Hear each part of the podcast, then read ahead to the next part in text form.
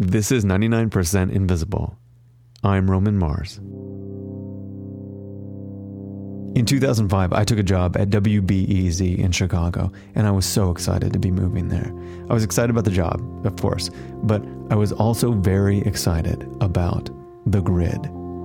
The streets of Chicago and the address numbering system are beautiful. Starting from the 00 access point downtown, the streets conform to a rigid grid pattern where the major streets are exactly one mile apart and have address numbers which are in multiples of 800. You don't really have to be able to picture this, but I know that if you know it, you're nodding your head vigorously. But just know that it's amazing, and I was mesmerized by it. So much so that I made flashcards with Chicago street names on one side and the corresponding address number on the other so that my wife and I could quiz ourselves on the 2,000 mile road trip from San Francisco to Chicago. Yes, I was always like this. Division is 1200 north, Armitage is 2000 north, and therefore one mile north of Division. After living in the jumble of San Francisco streets for years, the thought of moving to a place where people planned the city to help people know where they were and where they were going soothed my lizard brain and gave me peace.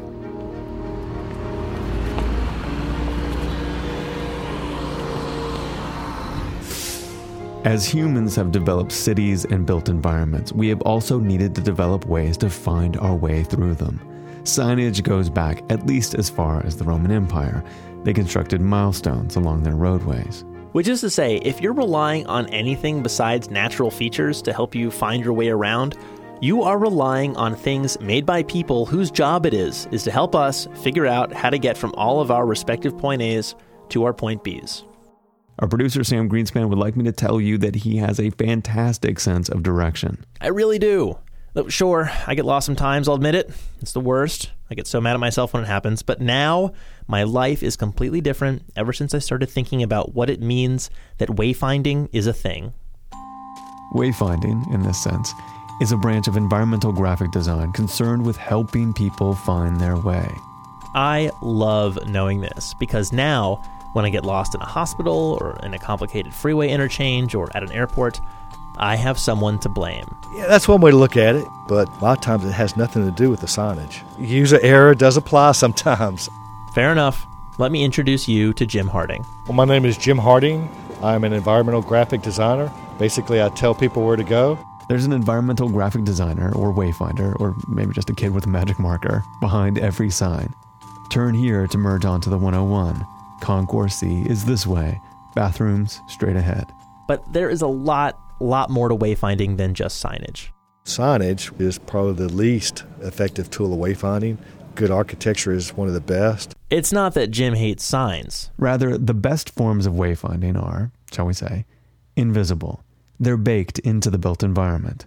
I first heard about Jim Harding through a writer named David Zweig. I'm David Zweig. I'm a writer. My book is called Invisibles The Power of Anonymous Work in an Age of Relentless Self Promotion. David Zweig's book is a series of portraits of people whom he refers to as invisibles. Invisibles are people who are highly skilled professionals, people who are really important to whatever enterprise or endeavor that they're a part of, that their work really has a big effect on the overall outcome, but yet who are largely unknown or never thought of by the public or the end user. Jim Harding, director of environmental graphics for Gresham Smith and Partners, is one such invisible. Jim Harding is one of the best in the business.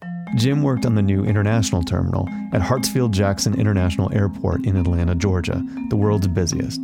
100 million passengers move through it every year, all of them needing to know where to go. Sightlines are so important because if you can see your destination, you don't have to rely on signage. I met Jim at the Atlanta airport, and he walked me through some of the cutting edge wayfinding techniques that he employed at the new international terminal.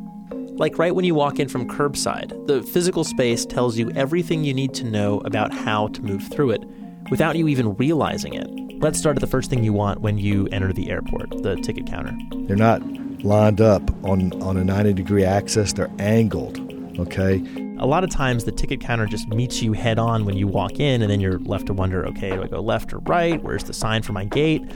But these angled ticket counters subtly push you in the right direction. That angle steers you down and around the ticket counter and heading toward the security checkpoint. As the counter is pushing you, you're also getting pulled by this giant three story glass window that looks out onto the tarmac. You see planes, you see the apron, the jetway where the planes are parking, and so intuitively you're drawn to your plane because that's what you want to go. You want to get on that plane, right? And there are less obvious cues too, like the tile pattern in the floor. Absolutely. Well, you see the grid, instead of being on a 90 degree axis, it's on a 45. And these tiles going off at a 45 degree angle, they just beckon you to follow them. And so if you do that, you inevitably head towards security. But there's even more going on in the floor than that. And here's where this gets a little bananas. You turn around and look back here, Sam, you see where the black starts at the door from Yeah. the curbside. There's another set of tiles inside the dominant grid pattern that I didn't even notice at first. It starts black and then it's joined by a set of yellow goldish tiles that kind of cleaves out this corridor of negative space, which cuts straight through the hall, going directly to security. Say, you know, if I already have my ticket, I'm not checking any bags. I don't need to, you know, check in on, a t- on the counter. I just follow the yellow brick road, so to speak. Follow the yellow brick road. That's amazing. That's exactly what it is. It's the yellow brick road. That's exactly what this is. The little Wow. light bulb Yeah. is clicking on, yeah. It's pretty cool. And all of this, Jim says, is 100% intentional. Absolutely. Our interior designers went through a number of flooring pattern design schemes until we arrived at this one. On the other side of security, we enter what Jim Harding calls the transition hall. Here's where a traveler has some decisions to make whether to find a gate here, or whether to get to another concourse. You take a subway called the plane train for that, or whether to head to baggage claim. This is the part where passengers are going to be asking themselves. Where am I?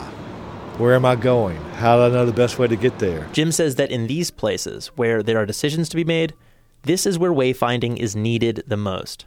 Yeah, the visual wayfinding, which is the signage, you know, you can see it, you can read it, you can interpret it, find your way around. There's also an information desk and a newfangled interactive display. I walk with Jim towards the gates. Here's F7, F9. So it looks like the uh, odds are on the left. And I can see All right. you're, you're into the wayfinding scene there. This concourse is pretty streamlined, elegant even. But at older, less well designed concourses, which are definitely present at some other parts of the ATL airport, this is where you'd find yourself in a visual morass. You've seen this before. Neon signs and brightly colored displays, all trying to get you to buy magazines or neck pillows or hot dogs. You have advertising, you have concessions, marketing. Uh, all those visual elements compete with the primary message of just how to navigate the airport. And so the key here is to make the signage stand out by being dull and drab and plain. Yeah, it's very neutral. It's a neutral palette, gray and white, basically. so you can spot the signs just by tuning out all the glitz. Now, even though this new international terminal is fairly minimal, there are still people trying to sell you stuff. Just beyond the transition hall towards the gates, there's this two level commerce area. There's shopping at ground level, and then up an escalator are some food options. And of course, it's all angled perfectly so you have a direct line of sight into all of the shops as you're walking by. Is that an intentional design to have the shopping down below and the food up above? Yes. Why is that? Well, more curb appeal for your retail tenants. Uh, people are, if they're hungry, they're going to go find the food wherever it is, right? I mean, here's the thing: airports they, they struggle to generate revenue. Really? Yeah, bec- yeah. And so anything they can do to help increase non-aeronautical revenue, things that are not generated by a plane or an airline, so im- improving their concessions and retail, you know, they get a percentage of all those sales. And that's when I realize why there are people like Jim Harding who are paid to do this work.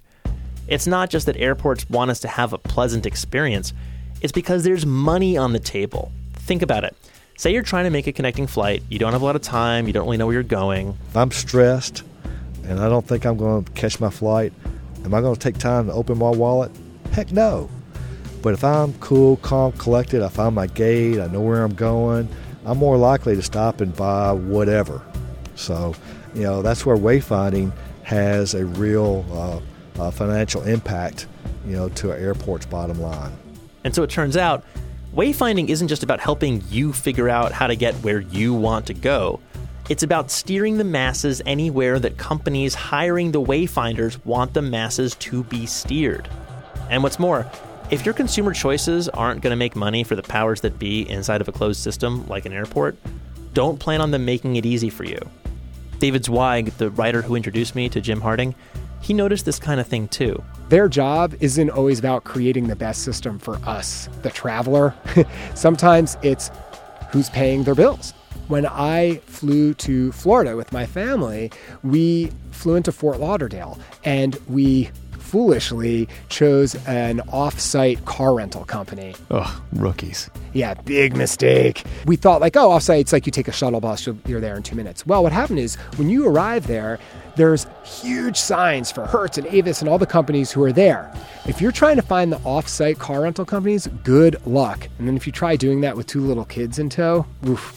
David mentioned this to Jim Harding. And I said, Jim, this seems like a wayfinding failure. And he said, well, the airport is far more interested in helping out the people who are paying them, who have on site facilities. They have no incentive to have you leave the airport to go to someone else. They generate no revenue. Right. Yeah, so they're, you know, it's almost like second class citizen.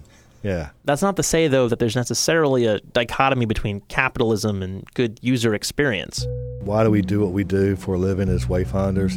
And I think it is to, you know, in our own little way, to improve the overall quality of life, that, that, that customer experience, passenger experience. And so you work on a project like the International Terminal here in Atlanta. Work, we work on it for years. And after all that time, it's built. And you get to walk through it. You see it like we are today. You see people using the space, understanding the space. They aren't stressed or freaking out about missing their flight. And it's like, okay, wow, you know, it all works. We did a good job and uh, you just come away with a nice sense of satisfaction.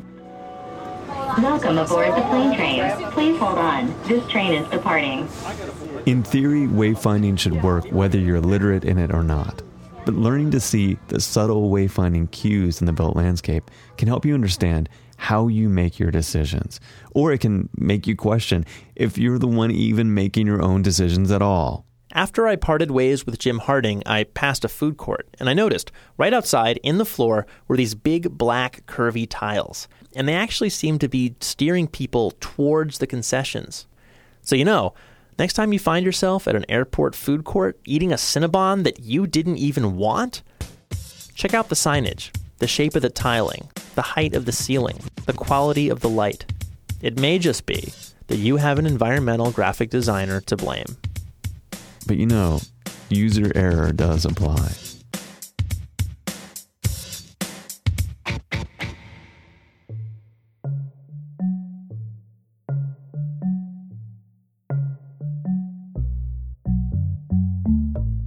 99% Invisible was produced this week by Sam Greenspan with Katie Mingle, Avery Trufelman, and me, Roman Mars. We are a project of 91.7 local public radio KALW in San Francisco and produced out of the offices of Arcsine, our favorite architecture firm in beautiful downtown Oakland, California. We are collecting wayfinding photos for our Now You See It project. Bad wayfinding, good wayfinding, we want to see it all. You can submit those on Instagram, Flickr, or email. Find out more details on our website that's 99pi.org. The photos that you guys submitted for the fire escapes call out were amazing. So we're just going to keep on going with this and then see where this whole project leads us. 99% Invisible is made possible by our clear headed and sure footed listeners and by Hover, the best way to buy and manage domain names. So I've not been sleeping very well lately, and my mind's been mulling over this idea that I have for a new radio show. It, it would be a spinoff. I would never willingly stop doing 99% Invisible, so don't don't fret. So I've been trying out different names for this new show on hover.com. And the name I'm considering is pretty generic and already taken. So Hover generates over 100 alternate possibilities and I ended up buying one. And, and this is good news because I can buy the domain and I will have scratched some itch to act on this idea that I have, but I don't actually have to do it because it's a terrible idea for me to do any more work. I barely take days off as it is. So if you're a doer, a maker, or an unstoppable idea generator, hover.com is the place for you to place a bet on your future self being more productive than your current self. Use the offer code WAYFINDING, all one word, WAYFINDING, and I'll save you 10% at checkout. A big reason this show exists is because of Tiny Letter, email for people with something to say. My boy Carver always has something to say. What do you got to say, Carver? If you get lost, you could use a compass, but I prefer an alethiometer. If you don't know what I'm talking about, I'm talking about the book of the Golden Compass, the Amber Spyglass, and the subtle knife. tinyletter.com. It's free, easy, minimal, and powerful, the simplest way to send an email newsletter from the great people behind MailChimp. We are a founding member of Radiotopia from PRX, and our brothers from other mothers at Love and Radio have a great one this week. Charles Farrell knew all the angles. He could have been a world class pianist, but instead, he fell in love with low life culture, street hustling, boxing, and fixing fights for the mob. You go into a gym where there's a trainer or a manager you know pretty well. You say, I've got my fighter here and I'm looking to get him some work. You say, he could use a few good rounds. The guy on the other side will traditionally say something like, I have this other guy. He's a good fighter, which means he can make it look good. And you've just fixed the fight. That's on the new Love and Radio, not to be missed, but that's always the case in Radiotopia. If you'd like to sponsor 99% Invisible or any of the shows in Radiotopia, email sponsor at radiotopia.fm. You could only listen to these episodes of 99% Invisible and be just fine. But if you want to be a 12th level 99PI paladin, you should follow us on Twitter. We're at Roman Mars, Sam Listens, Katie Mingle, and Trufelman. Live show and office hours announcements can be found most reliably on Facebook. We're also all over Tumblr, Instagram, Flickr, SoundCloud, and Spotify too. And you're always welcome at our home on the web at 99pi.org. I'm buying a Cinnabon at the airport that I arrived at.